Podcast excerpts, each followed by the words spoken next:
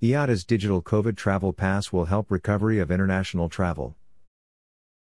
IATA's digital COVID travel pass will be ready within weeks. Travel pass is not the golden ticket to an instant recovery for the global travel sector. International travel is a possibility this summer. IATA's travel pass is not the golden ticket to an instant recovery for the global travel sector, but it will no doubt help.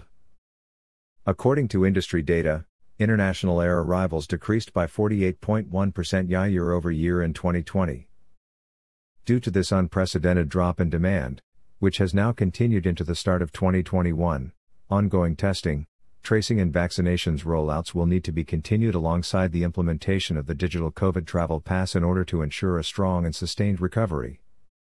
International travel is a possibility this summer, and the success of vaccine rollouts may allow for short haul travel to resume between many economically developed nations. However, low traveler confidence may still stop many from traveling. Recent survey found that 52% of global respondents are either quite or extremely concerned regarding restrictions on international travel. IATA's travel pass should, therefore, help to ease these ongoing apprehensions. As the app confirms if a passenger has had the appropriate COVID 19 tests or vaccines required to enter a country, this will assure travelers that there will be no sudden surprises when they enter the destination, such as restrictions on movement. However, global rollout of the app could be difficult due to the insistence by some governments on paper documentation for proof of vaccination or negative test, meaning that some persuasion may be needed for specific countries.